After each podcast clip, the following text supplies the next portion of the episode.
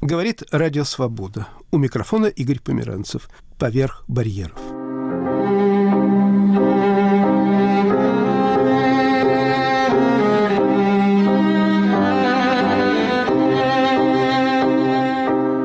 В этом выпуске «Культурный ландшафт Украины» мои любимые пластинки с журналистом Сергеем Пархоменко. Но начнем с раздела «Родной язык». Музыка לא אמרתי את המילה האחרונה, עוד לא אכלתי וכבר שבעתי. השאול שלי הוא לא מעשן ולא ממחלה, אלא הוא צורה מרוכזת וחוסכת זמן של שאלות. Иуда Амихай, крупнейший израильский поэт XX века. К его стихам я еще вернусь.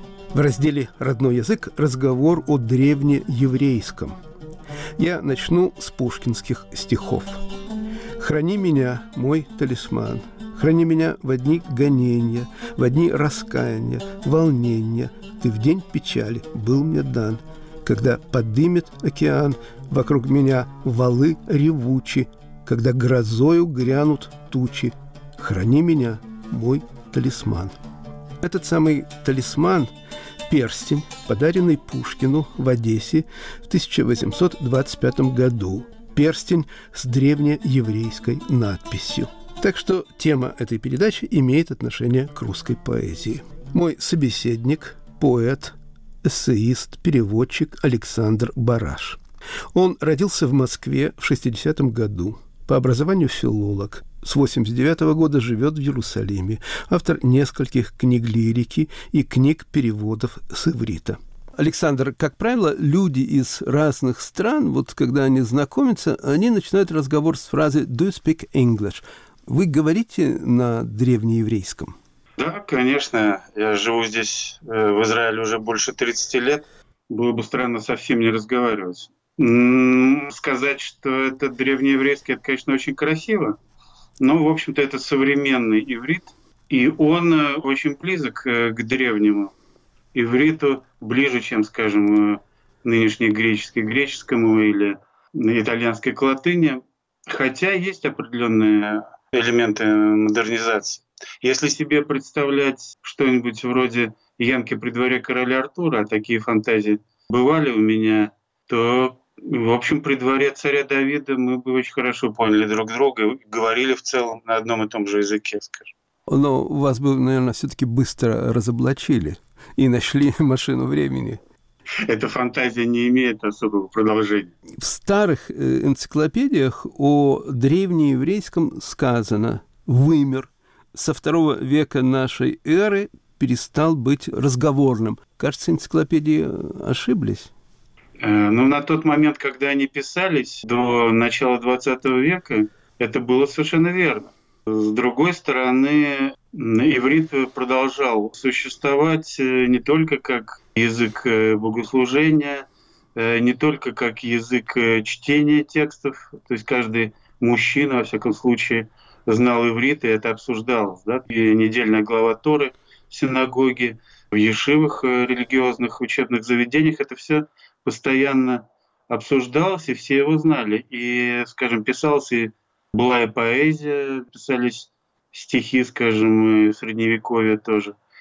И, кроме всего прочего, такой любопытный момент, что евреи из разных стран говорили между собой на иврите. Это был язык межязыкового общения для евреев. Всю дорогу от древности до конца XIX века. А в конце XIX века э, история началась э, с Элиезера бен Иуды, родом из Вильна, Вильнюса по фамилии изначально Перельман, который активно занялся внедрением современного иврита. Его сын, звали его Тамар бен Иуда, в 80-х годах XIX века э, был первым человеком, который как бы с рождения говорил на иврите в новые времена. А массовое образование, обучение началось в первых годах 20 века, а уже в 20-е многие на этом языке говорили. А сейчас это абсолютно живой, естественный язык где-то там 8 примерно миллионов человек в Израиле. В справочниках древнееврейский язык часто называют библейским ивритом. Вот современный иврит сохранил библейскую мощь? Ну, я бы сказал, что Библия сохранила мощь иврита своего времени. Но, конечно, это язык, на котором мы все говорим, и энергия, сила, разнообразие его остаются. И пафоса, пафоса в последнее время вокруг этого в Израиле особенно нет. То, что было, скажем, вот в первой половине 20 века, и такой рывок с точки зрения литературы, освоения, прохождения всех этапов языка и многое другое, и внедрение, как бы, в первую очередь, просто добровольное, но иногда и как бы принудительное иврита как языка общения. А сейчас это просто тот язык, на котором мы все говорим, и это естественная такая мощь. Вот на этом месте все существует так же, как это было 3000 лет назад. При этом язык э, модернизируется естественным образом. Это касается и лексики, естественно. Ну, например, э, из бытового языка такое почти междометие, такая проговорка «ну то в ялла», то есть Э, ну хорошо, ну окей, пошли дальше. Это состоит из трех слов, из трех языков. Начнем сначала. Ну, это русское, ну, которое вошло в иврит, соответственно, с начала 20 века с волнами алии, репатриации. Тов – это хорошо, это то самое слово, которое несколько раз употребляется в первой главе книги «Бытия». То, что Господь Бог говорит э, в виде плоды своей деятельности. И увидел он, что это хорошо. Ки тов. И последнее слово арабское «валла». Ну, то «ялла». Это вот такое вот э, соединение пластов э, разных языков. Александр, идиш присутствует в современном русском языке, ну, по крайней мере, в жаргоне. А русский язык присутствует в современном иврите? Было э, немало количества заимствований с первыми волнами репатриации в начале XX века включая даже такие и ряд слов э, заимствованных, в том числе, например, э, на иврите. Мат – это пласт не древнего иврита, а это соединение арабского с русским. То есть есть русские слова, есть арабские, из них состоит вот это, этот пласт лексики. А есть некоторые слова, так забавно, вот такой кунштюк.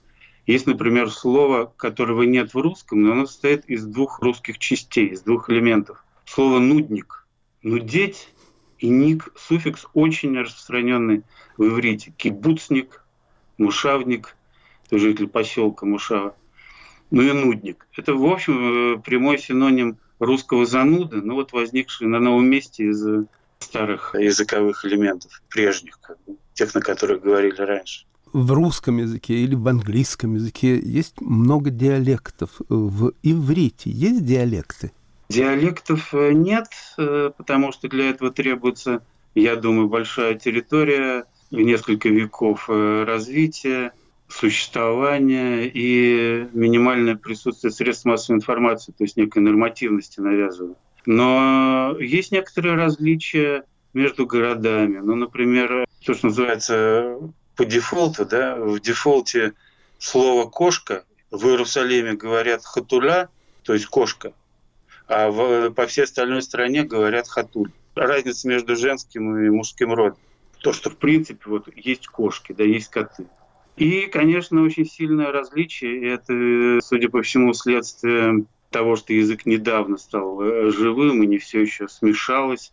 Есть и другие, наверное, причины. Очень много, ну, так сказать, социолектов. То есть э, пласты языка часто не очень смешиваются друг с другом. Ты можешь очень хорошо знать разговорный и плохо понимать высокий иврит книжный, и наоборот. У меня, например, лучше развит э, по известным причинам язык книжный и язык новостей, да, на которых я работал 25 лет. А они не совсем полностью пересекаются с бытовым языком. Еще, может быть, некоторую функцию диалектности играют различные фонетические, в основном, отличия, связанные с происхождением. То есть э, сефардское происхождение, часто на периферии, но и не только, и ашкеназийской.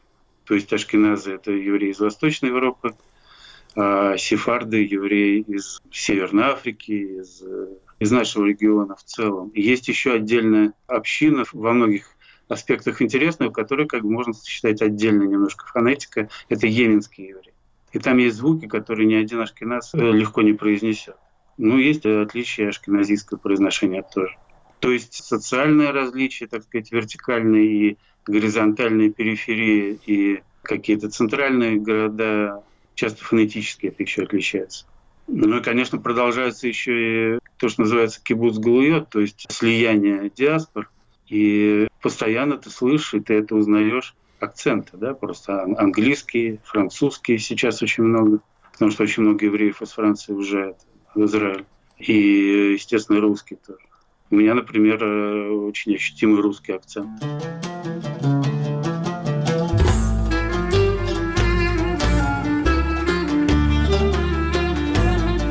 Говорит Радио Свобода «Поверх барьеров» в разделе «Родной язык» разговор о древнееврейском языке с поэтом, переводчиком, эссеистом Александром Барашем.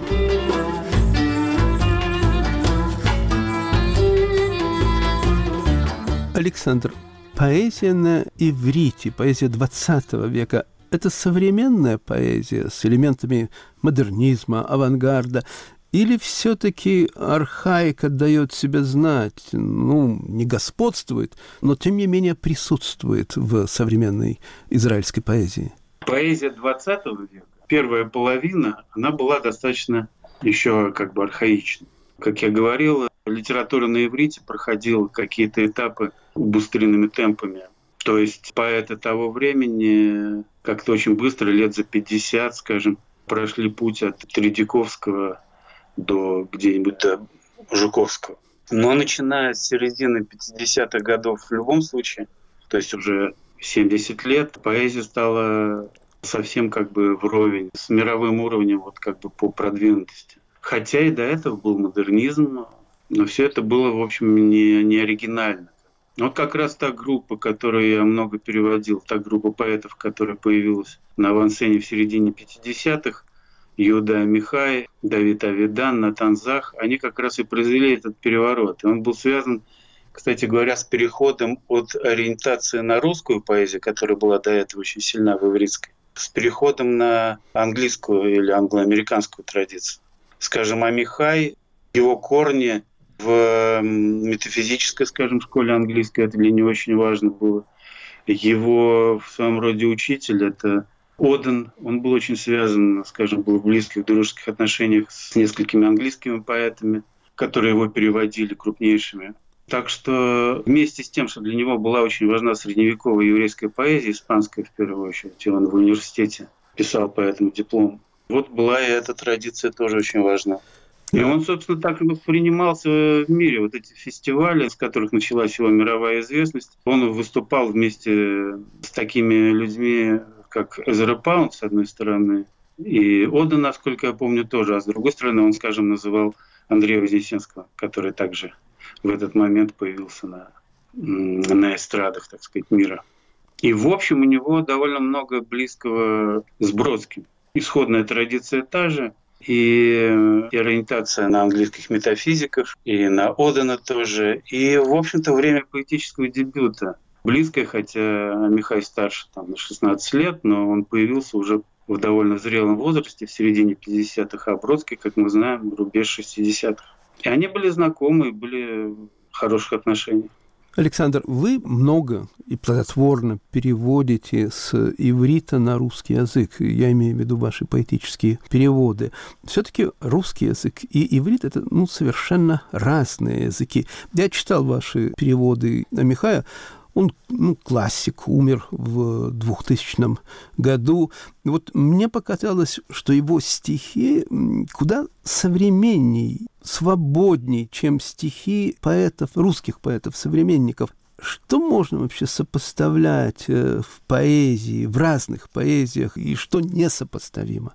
Если отвечать на первую часть э, вопроса, то иврит и русский не столь далеки, как может показаться со стороны по целому ряду причин. Ну, можно сказать, во-первых, что все-таки Библия, существовавшая исходно на иврите, потом переведенная на греческий, так называемый перевод 70 септуагинта, и потом переведенная на русский, это как бы такая ментальная матрица, да, по которой многие народы как бы мыслили и мыслят и до сих пор, в том числе это касается и э, России – это с одной стороны. С другой стороны, так более заземленно и конкретно, Просто Израиль в огромной степени возник благодаря выходцам из Российской империи, и русский язык был просто для многих родным языком.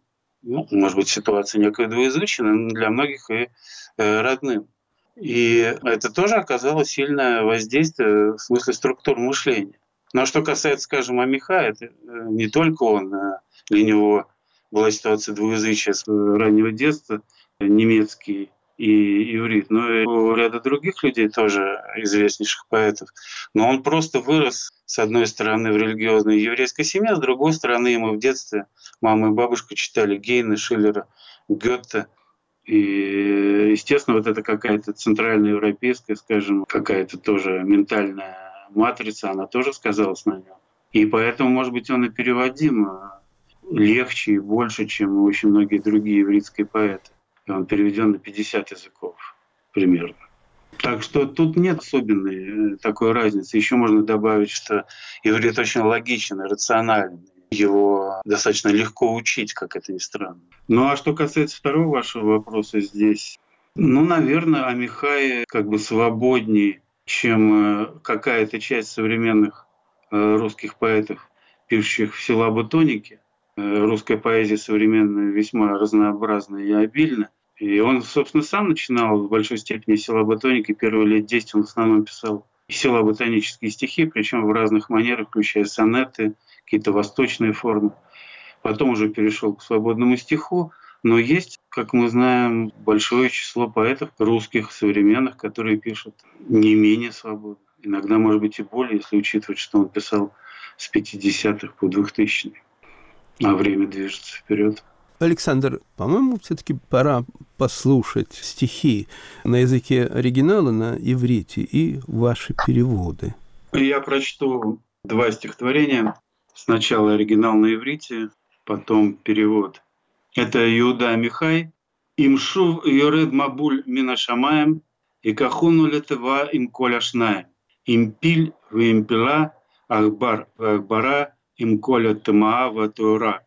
Ишмор атану нох, Ятов, киштиль эгефен, леолам атов. Если будет новый потоп, то братец Ной вместе со всеми парными тварями возьмет нас с тобой. С парой слонов, парой мышей, с птицами и зверями, со всеми, кто чист и нечист, мы поплывем над волнами. Для лучшего мира, завернув как побег винограда, нас сохранит праотец Ной для нового сада. И второе стихотворение Амихая «Рош Ир». Отцову льет Рош Аир Ярушалаем. Но Рау, эх я дам Рош Ир Казот. Моя Себа, явне, вевне, вевне, Убалайла Якриву, Авне Арим, Мисавив, Алябатин, Кмозаевин, Абаим Лялель Аль-Клавим, Шенасу Лавдей Бен Мэр. Это грустно быть мэром Иерусалима. Это вызывает ужас. Как человек может быть мэром такого города? Что ему с ним делать? Только все время строить и строить и строить. А ночью камни окрестных гор будут сползаться к каменным домам, как волки приходят выть на собак, которые стали рабами человека.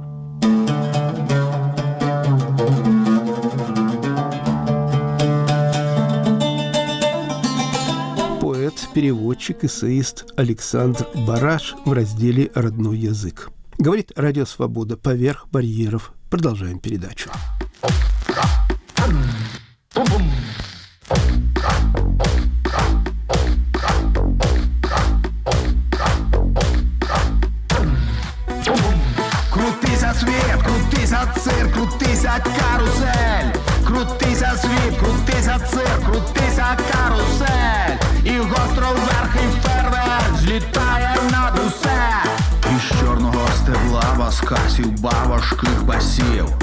Флейти метушня баска на рині голосів Отрывок из поэтического аудиовизуального проекта украинского арт-центра «Мистецкий арсенал». Стихи украинского классика Миколы Бажана в интерпретации современных артистов. Что происходит в украинской культуре? Какие тренды? Далеко ли она от Москвы или очень далеко? Моя собеседница Виктория Федорина, редактор киевского онлайн-журнала, посвященного культуре «Киев Дейли». Виктория, понятно, что такое независимая Украина как государство. Но у независимости есть свои тонкости. Помимо государственности, помимо политики, есть еще такое понятие культурная независимость. Украина граничит на Западе и на Востоке с очень мощными культурами, не просто государствами, это мощные культуры, поп-культуры и культуры для детей, что очень важно. Насколько можно сегодня, в 2021 году, говорить о культурной независимости Украины? Я думаю, что можно, и можно говорить об этом всерьез, потому что это раньше Украина оглядывалась на то, что происходит в России. И книжки переводились вслед за, и смотрели, что там в афишах, и что там вообще происходит. И повестка дня, собственно говоря, была общая у стран какое-то время, но по совершенно объективным обстоятельствам, восьмой год, война, все развивается без оглядки на Россию не потому, что вот не будем смотреть, потому что уже неинтересно.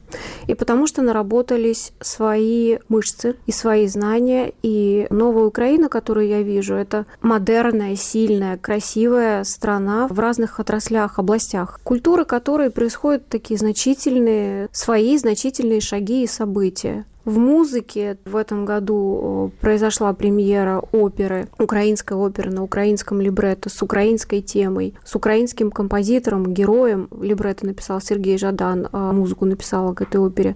Алза Гайкевич «История» — это украинская история реальная, опера о вышиванном премьера прошла в Харькове. Одновременно происходило множество-множество важных событий. Свою оперную историю современной оперы европейской показывал Ухо ансамбль и выставку памяти этих опер. Это Шарина и так далее, произведения. Одновременно произошла премьера украинской оперы, современной оперы Лингва, украинских двух композиторов Ильи Разумейка и Романа Григорьева. Это опера сложно сочиненная, она там на основе семи книжья, опера, убивающая музыку, но и воскрешающая ее отчасти. И это происходит, да, не в полной тишине, об этом говорят, об этом пишут, это рецензируют каким-то образом. То же самое происходит везде, в театре, значительные события, несколько. То есть если мы раньше говорили о, о там трех государственных театрах,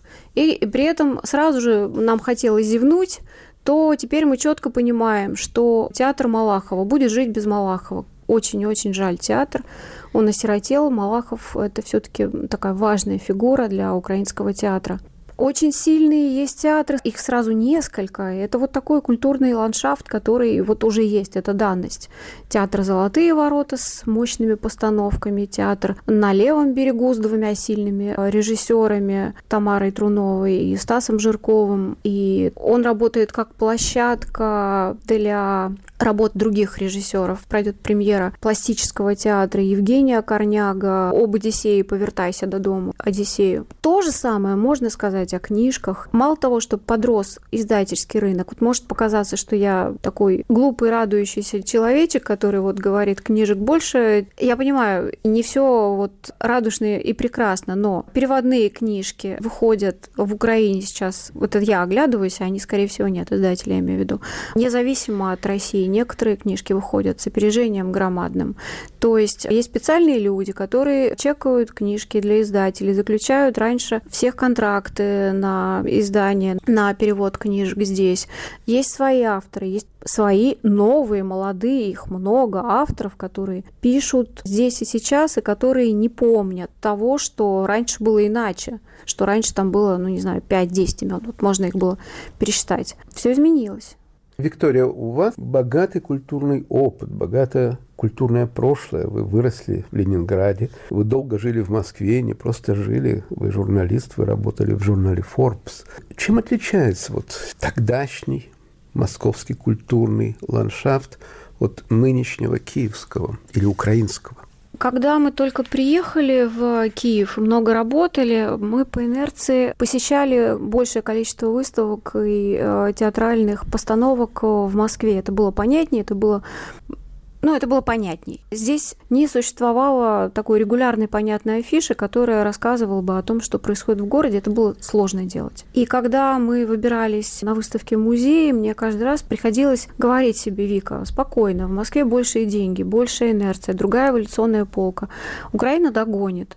Я могу сказать, что сейчас в Киеве есть несколько выставочных площадок, которые совершенно вот безо всяких натяжек можно назвать европейскими, и выставки в них наполнены смыслом, и кураторские работы, художественные практики в них шагнули вперед. Вот от моего первого впечатления об Украине в там, начале 2011 года да, конечно, Украине приходится сложнее, потому что культура здесь понимается как что-то эфемерное, что-то вообще непонятное, раздражающее, потому что на это не привыкли тратить денег, потому что уровень жизни в целом а, людей, он все-таки привязан пока к холодильнику. Это реальность. Что-то изменится, когда люди в целом изменится экономическое положение, всем станет интересно, что же у нас происходит за дверьми в городе и какого оно качества. И вот тогда, тогда и наступят какие-то изменения. То есть, когда в независимые секторы войдут денег, когда в государственные секторы войдут какие-то более существенные средства, когда к культуре перестанут относиться как к чему-то очень несерьезному и говорить культурка, это принято, это данность. Когда она перестанет, собственно говоря, культурная журналистика перестанет быть сводом публикаций, пресс-релизов, а будет действительно объяснять, что происходит в городе, какого оно качества, когда рецензии на одно событие будет не там не половина, а 10 штук, это будут разные позиции, этих рецензий будут ждать, тогда это можно будет сравнивать с тем, что происходило в Москве до 2010 года. Не знаю, что сейчас, я с 2014 года не, не бываю в Москве. В живой культуре есть место и традиции, и академизму, и классике, и авангарду. В Украине всегда академизм и классические традиции, они блюлись. Авангард был где-то, если и существовал, он был где-то э, в культурном пригороде Москвы скорее. Есть ли место сейчас в современной украинской культуре авангарду? Безусловно, но я поспорю с первым тезисом, потому что основоположники так называемого российского авангарда, они украинцы. Ну, у нас есть прекрасный ученый, э, искусствовед Дмитрий Емельянович Горбачев, который апроприирует всех. Казимир Малевич родился в Киеве. Ну, украинский художник. Да, он даже называл себя украинский художник. Василь Ермилов точно так же. Нарбут он все-таки тоже к Украине имеет важное отношение, он украинец отчасти. Что сейчас? Сейчас есть вот те люди, та молодая шпана, которая сметет академизм. Есть блестящая выставка, которая происходит 24 на 7, она длится 3 месяца в Джерело. Это бывшая насосная станция между Киев-проектом и школой, в которую ходят мои дети, 57-й школой. Это выставка, в которой исследуется искусство в городской среде. Поднимаются актуальные вопросы. Выставки могут быть двухдневными, художники выставляются прямо на улице. Ее действительно можно посмотреть вот 24 на 7. И там нет тем, которые были бы сложны и там невозможны для обсуждения. Темы предлагаются вообще все. От мусора до БДСМ и так далее. Да мне кажется, что художники как раз-таки очень смелые в Украине, и авангард им присущ, э, ну, просто как, не знаю, как генетически. Культура всегда искала для себя меценатов. Она была придворной, к примеру. Она выбирала в меценаты государства или, наоборот, государство навязывало себя как меценат. В Украине, в отличие от России, так называемые олигархи по-прежнему играют очень большую роль. Играют ли они роль в культуре? На самом деле за то, что они делают сейчас, можно ли назвать а, Домовского олигархом, но это человек, который помогает существовать Центру современного искусства М17. Это очень красивая, оснащенная площадка, в которой происходит современное искусство.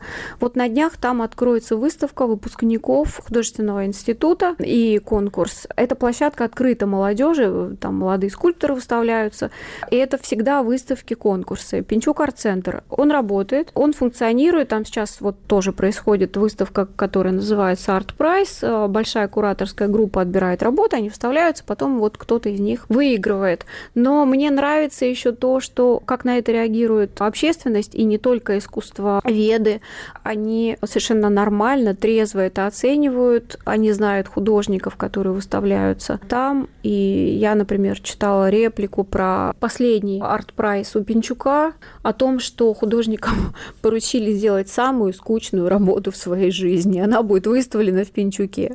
Вот. Но, кстати, да, способность шутить по отношению к тому, что выставляется на полном серьезе в современных залах, это тоже хорошая способность. Какую роль играет украинский язык в современной украинской культуре?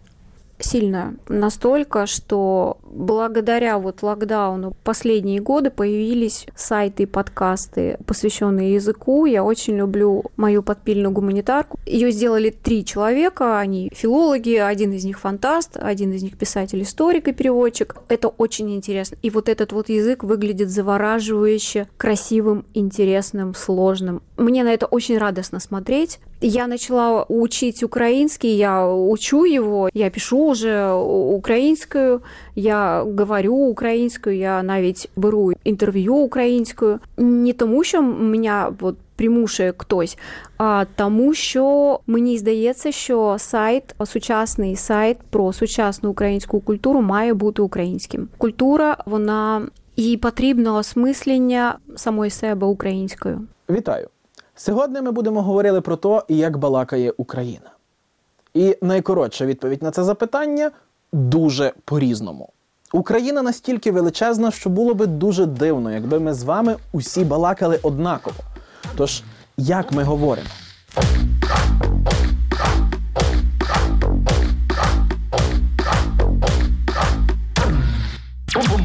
Киевская журналистка Виктория Федорина о современной украинской культуре. Говорит Радио Свобода «Поверх барьеров». Продолжаем передачу.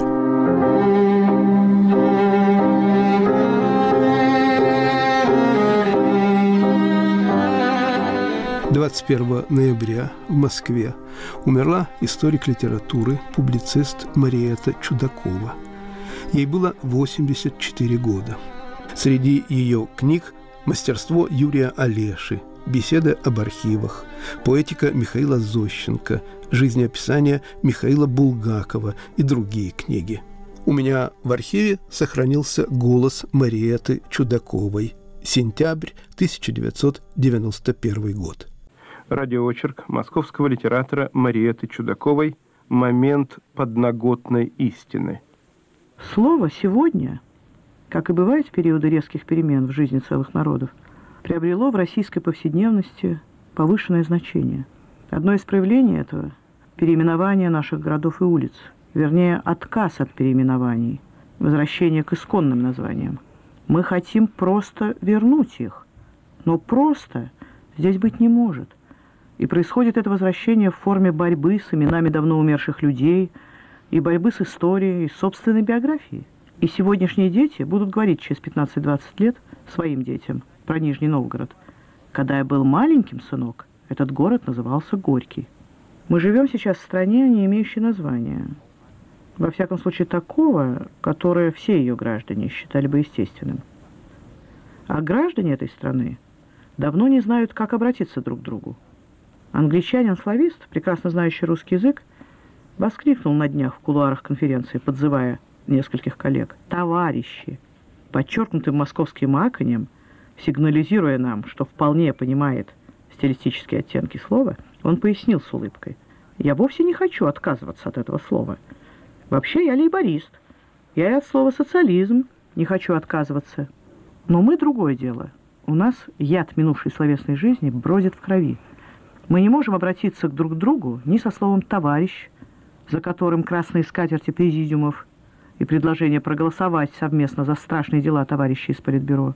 Мы не можем сказать «гражданин», потому что за ним, боюсь, на долгие годы вперед, милиционер с кобурой, гражданин, пройдемте, пройдемте из вашего дома, из вашей жизни, надолго и навсегда.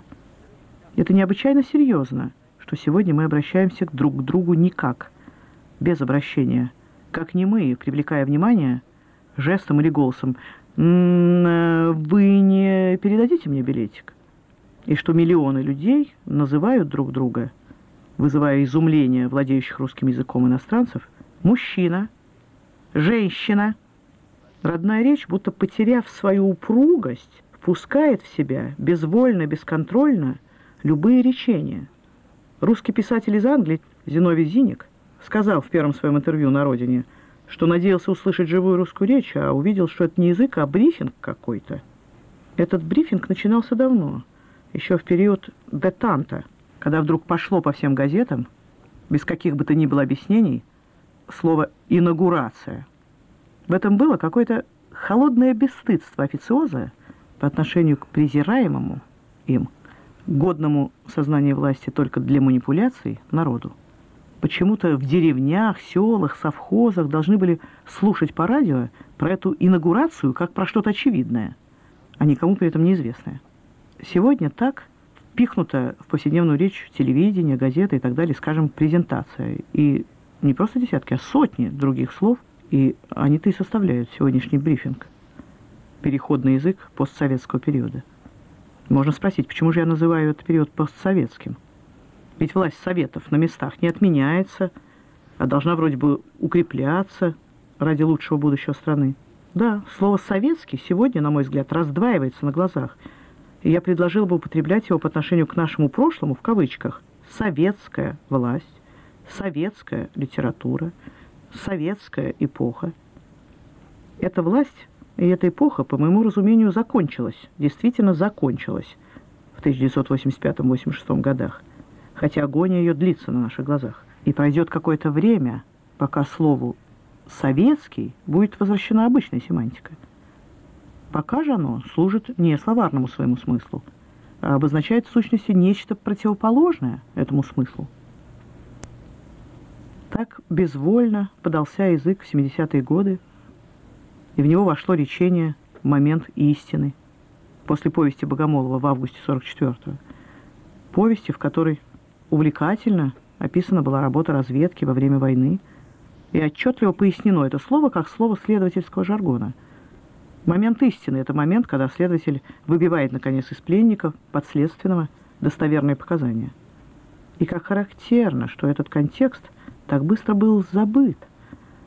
И прогрессивные критики стали употреблять это слово в хвост и в гриву, и нынешняя власть заимствовала его уже из их рук, как нечто, так сказать, интеллигентно-гуманное – Здесь, в Лондоне, в одном из разговоров после Бахтинской конференции в Манчестере, мы стали обсуждать, э, как заменить его. И было произнесено момент подлинности.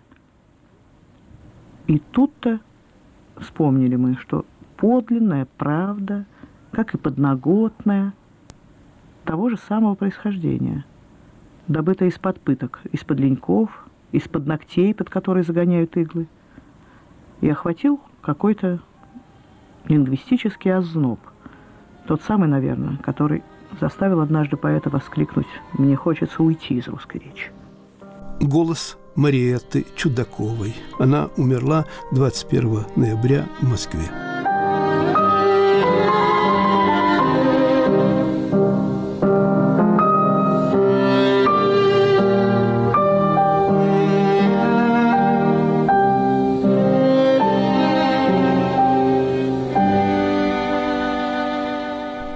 Радио «Свобода» поверх барьеров. Продолжаем передачу.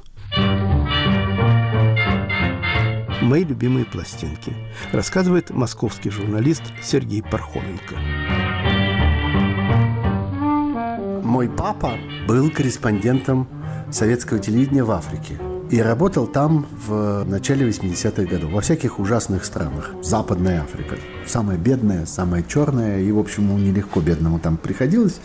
Особенно никто властями из тех краев не интересовался, но тем не менее он там был. И однажды он приехал. Он тогда был в Гвинее-Бисау. В то время это был один из периодов, когда она составляла одно общее государство с островами Зеленого мыса. Они в течение 20 века раз в 10, по-моему, соединились, разъединились, соединились, разъединились. Это у них такое там национальное развлечение, значит, соединяться иногда с войной, иногда без войны, иногда с революцией, иногда без революции. Значит, Гвинея-Бисау с островами Зеленого мыса. Но они говорят на одном общем языке под названием креоли, который представляет из себя смесь португальского, французского и каких-то местных африканских наречий. И мой папа даже очень гордился тем, что он как-то мог объясниться на этом удивительном языке. Был один из немногих людей, кто это мог.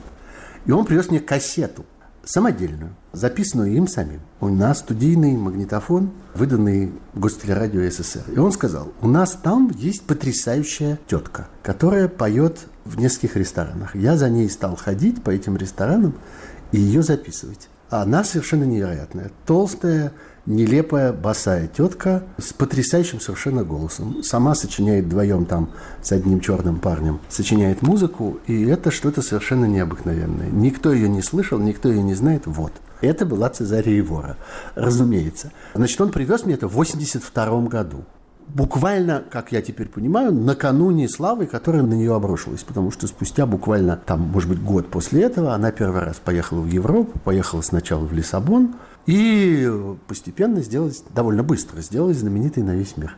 У меня была эта кассета, потом, как все кассеты, она истерлась, растянулась, 40 раз порвалась и пропала. И уже в середине 90-х я приехал в Париж – и пошел, как сейчас помню, был огромный на Елисейских полях магазин Virgin Megastore со всякой музыкой, со всякими записями. Я пошел туда, а там они устраивали иногда такой там день такого-то исполнителя. И в течение этого дня весь день в магазине во всех залах фоном играет музыка этого человека. Вот я попал в день, когда отовсюду неслась, я остановился посреди магазина, мог понять, где я это слышал. Я ее точно знаю. Хотя, конечно, я забыл имя, и все пропало. И вдруг я понял, что это тетка с этой кассетой, которую в 82 году мне привез папа из Гвинеи-Бисау, сам записал в ресторане. Ой,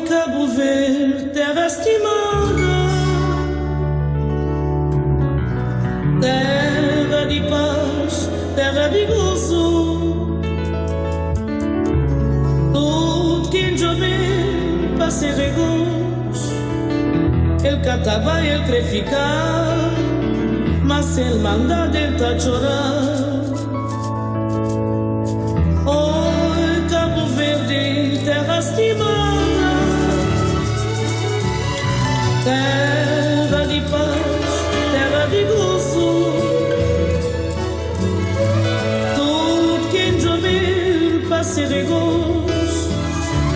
Catavai entre ficar, mas ser mandado ele tá chorar.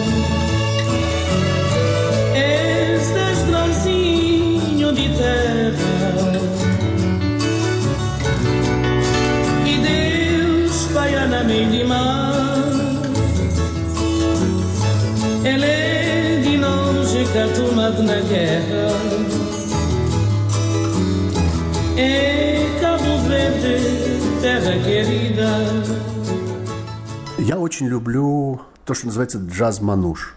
Это очень своеобразный такой кусок джаза. Это французские цыгане.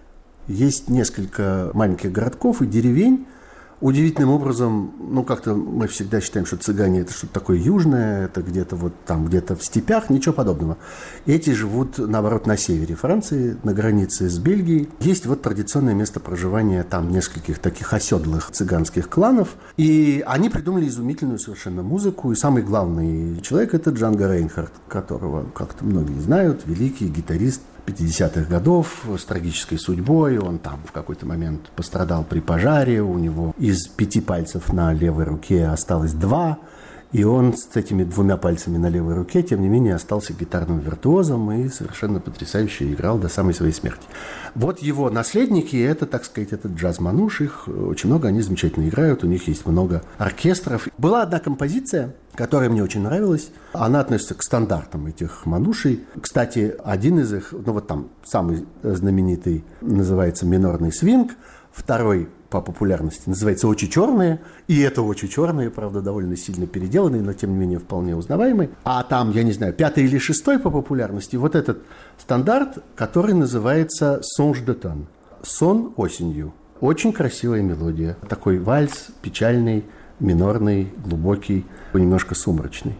И я много-много-много раз это слышал, пока, наконец, в какой-то момент в голове моей не соединилось это со строчкой «Старинный вальс «Осенний сон» играет гармонист». И я стал выяснять, и это оно и есть. И действительно то, что мы знаем, мы, говорящие по-русски, и слушающие русские романсы, и советские песни, знаем только по этой фразе, проговаривая ее абсолютно автоматически и не отдавая себе отчета, что старинный вальс «Осенний сон» – это не метафора, это не образ. Старинный вальс, дефис «Осенний сон» просто вот чтобы показать настроение. Такой вальс, который похож на сон. Нет, это совершенно конкретная музыка. Ее можно напеть. Она существует в мировой истории – Действительно, есть знаменитый вальс «Осенний сон», который мог играть этот гармонист. И этот вальс – один из стандартов этих манушей. И это очень знаменитая музыка.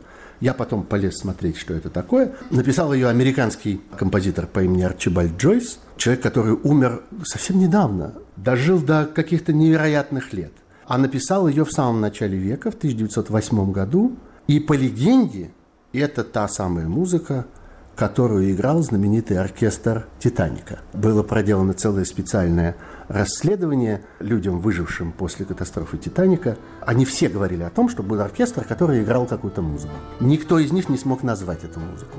Из оркестра никто не выжил, они все погибли. И им играли разные отрывки. Есть две мелодии, похожие друг на друга, на которые они указывают и говорят, что вот кажется вот это. И одна из них, наиболее часто показываемая, это вот вальс этого Арчибальда Джойса под названием «Осенний сон», он же тот самый, который играл гармонист. Есть кино,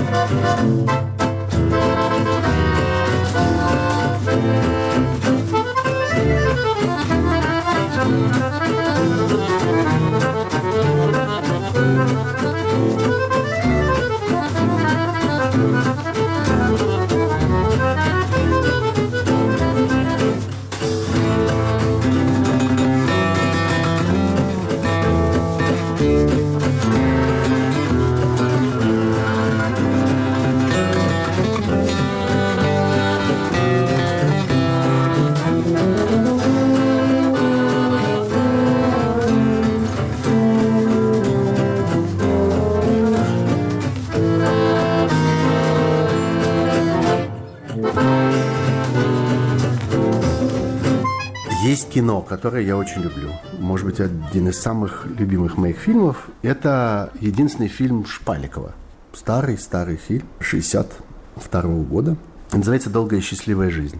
Классика советского теперь уже кинематографа. Конечно, как все фильмы этой группы, там, не знаю, мне 20 лет, советского неореализма начала 60-х годов. Этот фильм очень долго как-то оставался почти забытым, его почти нигде не показывали, почти никто его не видел изумительное совершенно кино с молодым Лавровым и с Инной Гулая, которая сыграла такую трагическую роль в судьбе Шпаликова по сценарию Шпаликова, и Шпаликов уже сам его и снял. И он начинается изумительной совершенно сценой, которая тоже теперь такая абсолютная классика вот этого вот советского неореализма, абсолютно такая загадочная и полная всяких смыслов.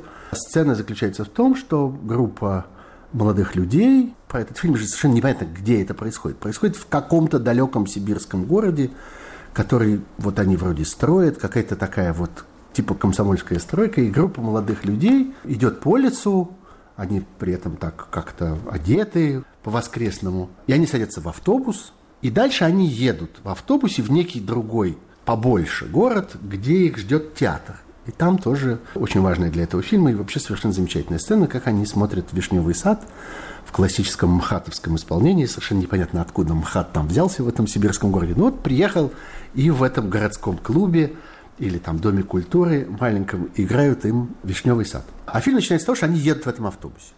Они едут довольно долго. Такая атмосфера, такой ранний начинающийся вечер, закат, только что прошел дождь, мокрая дорога, они едут в этом автобусе, смотрят в окна, и за окнами разворачивается жизнь. Самое разное.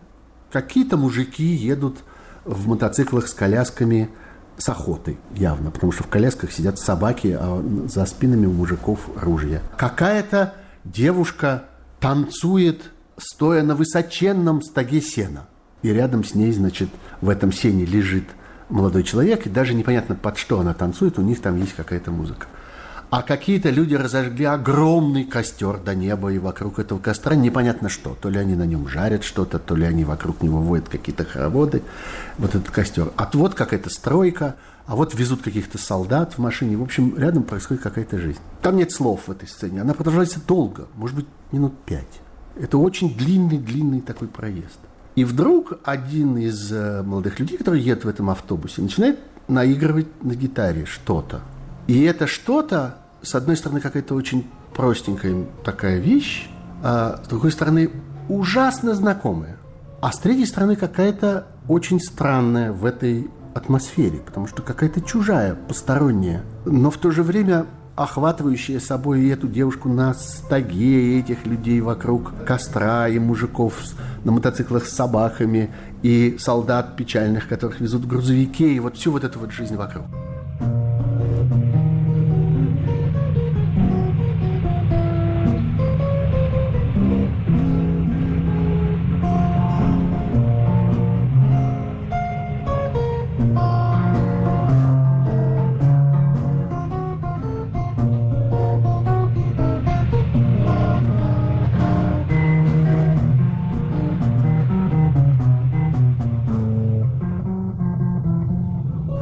Очень много раз смотрел этот фильм. И отдельно еще очень много раз смотрел эту сцену, которая мне ужасно нравится. И много-много раз слышал эту мелодию, которую он играет. Ее нет в титрах. И понять, что это, было невозможно, пока однажды, совершенно случайно, я не понял, что это классический английский фокстрот под названием «Too Many Tears» – «Слишком много слез», который, конечно, в такой очень простой гитарной переработке как будто бы этот молодой человек где-то слышал, не очень запомнил и примерно по памяти подобрал.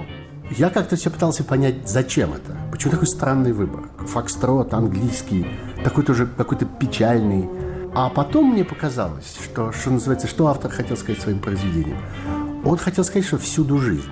Что где-то фокстрот, где-то люди в Лондоне танцуют под это, пьют какие-то коктейли, разговаривают какие-то слова. А здесь вот другая жизнь. И это все одна жизнь. Все, что происходит на Земле, все, что происходит с людьми, где бы это с ними ни происходило, какие бы времена это с ними ни происходило, это все одна жизнь, это все одна история, объединенная какой-то одной природой и погруженная в какую-то одну среду. И вот даже музыка бесконечно далекая, бесконечно чужая, вдруг может однажды, будучи подобранной, однажды услышанной и сыгранной на трех аккордах, что называется, на гитаре, может соединить это все в одно. Этих солдат, этих мужиков на мотоциклах, эту девушку в стогу, этих людей вокруг костра, этих людей, которые едут навстречу с вишневым садом через какую-то тайгу, через какой-то огромный лес в этом автобусе. И все это вместе, и все соединено во все времена и во всех местах.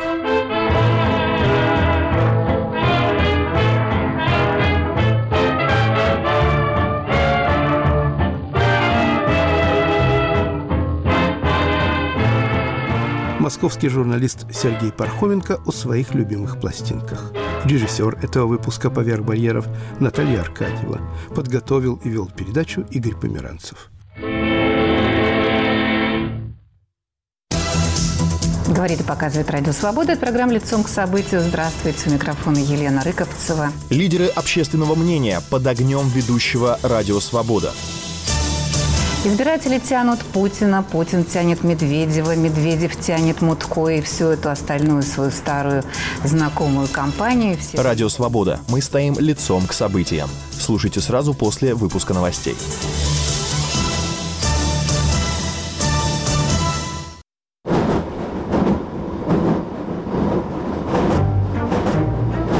Каким вам представляется будущее России – будущей России. Хочется видеть его в хорошем, голубом или розовом цвете, но как-то с трудом. Трудно сказать, потому что я сейчас ничему не верю. Но так вижу, конечно, Россию в будущем, то что будет, будет все-таки праздник на нашей стороне. Будет, по-моему, все хорошо.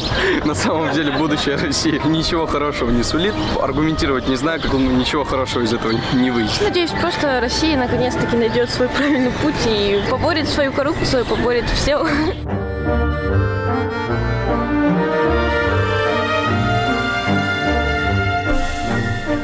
Радио «Свобода». Глушить уже поздно.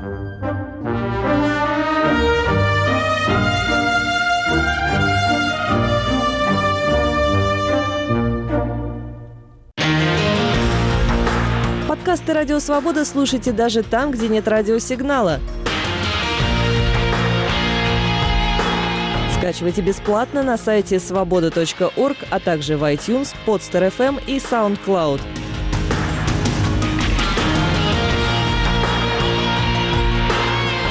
Берите с собой в дорогу «Радио Свобода».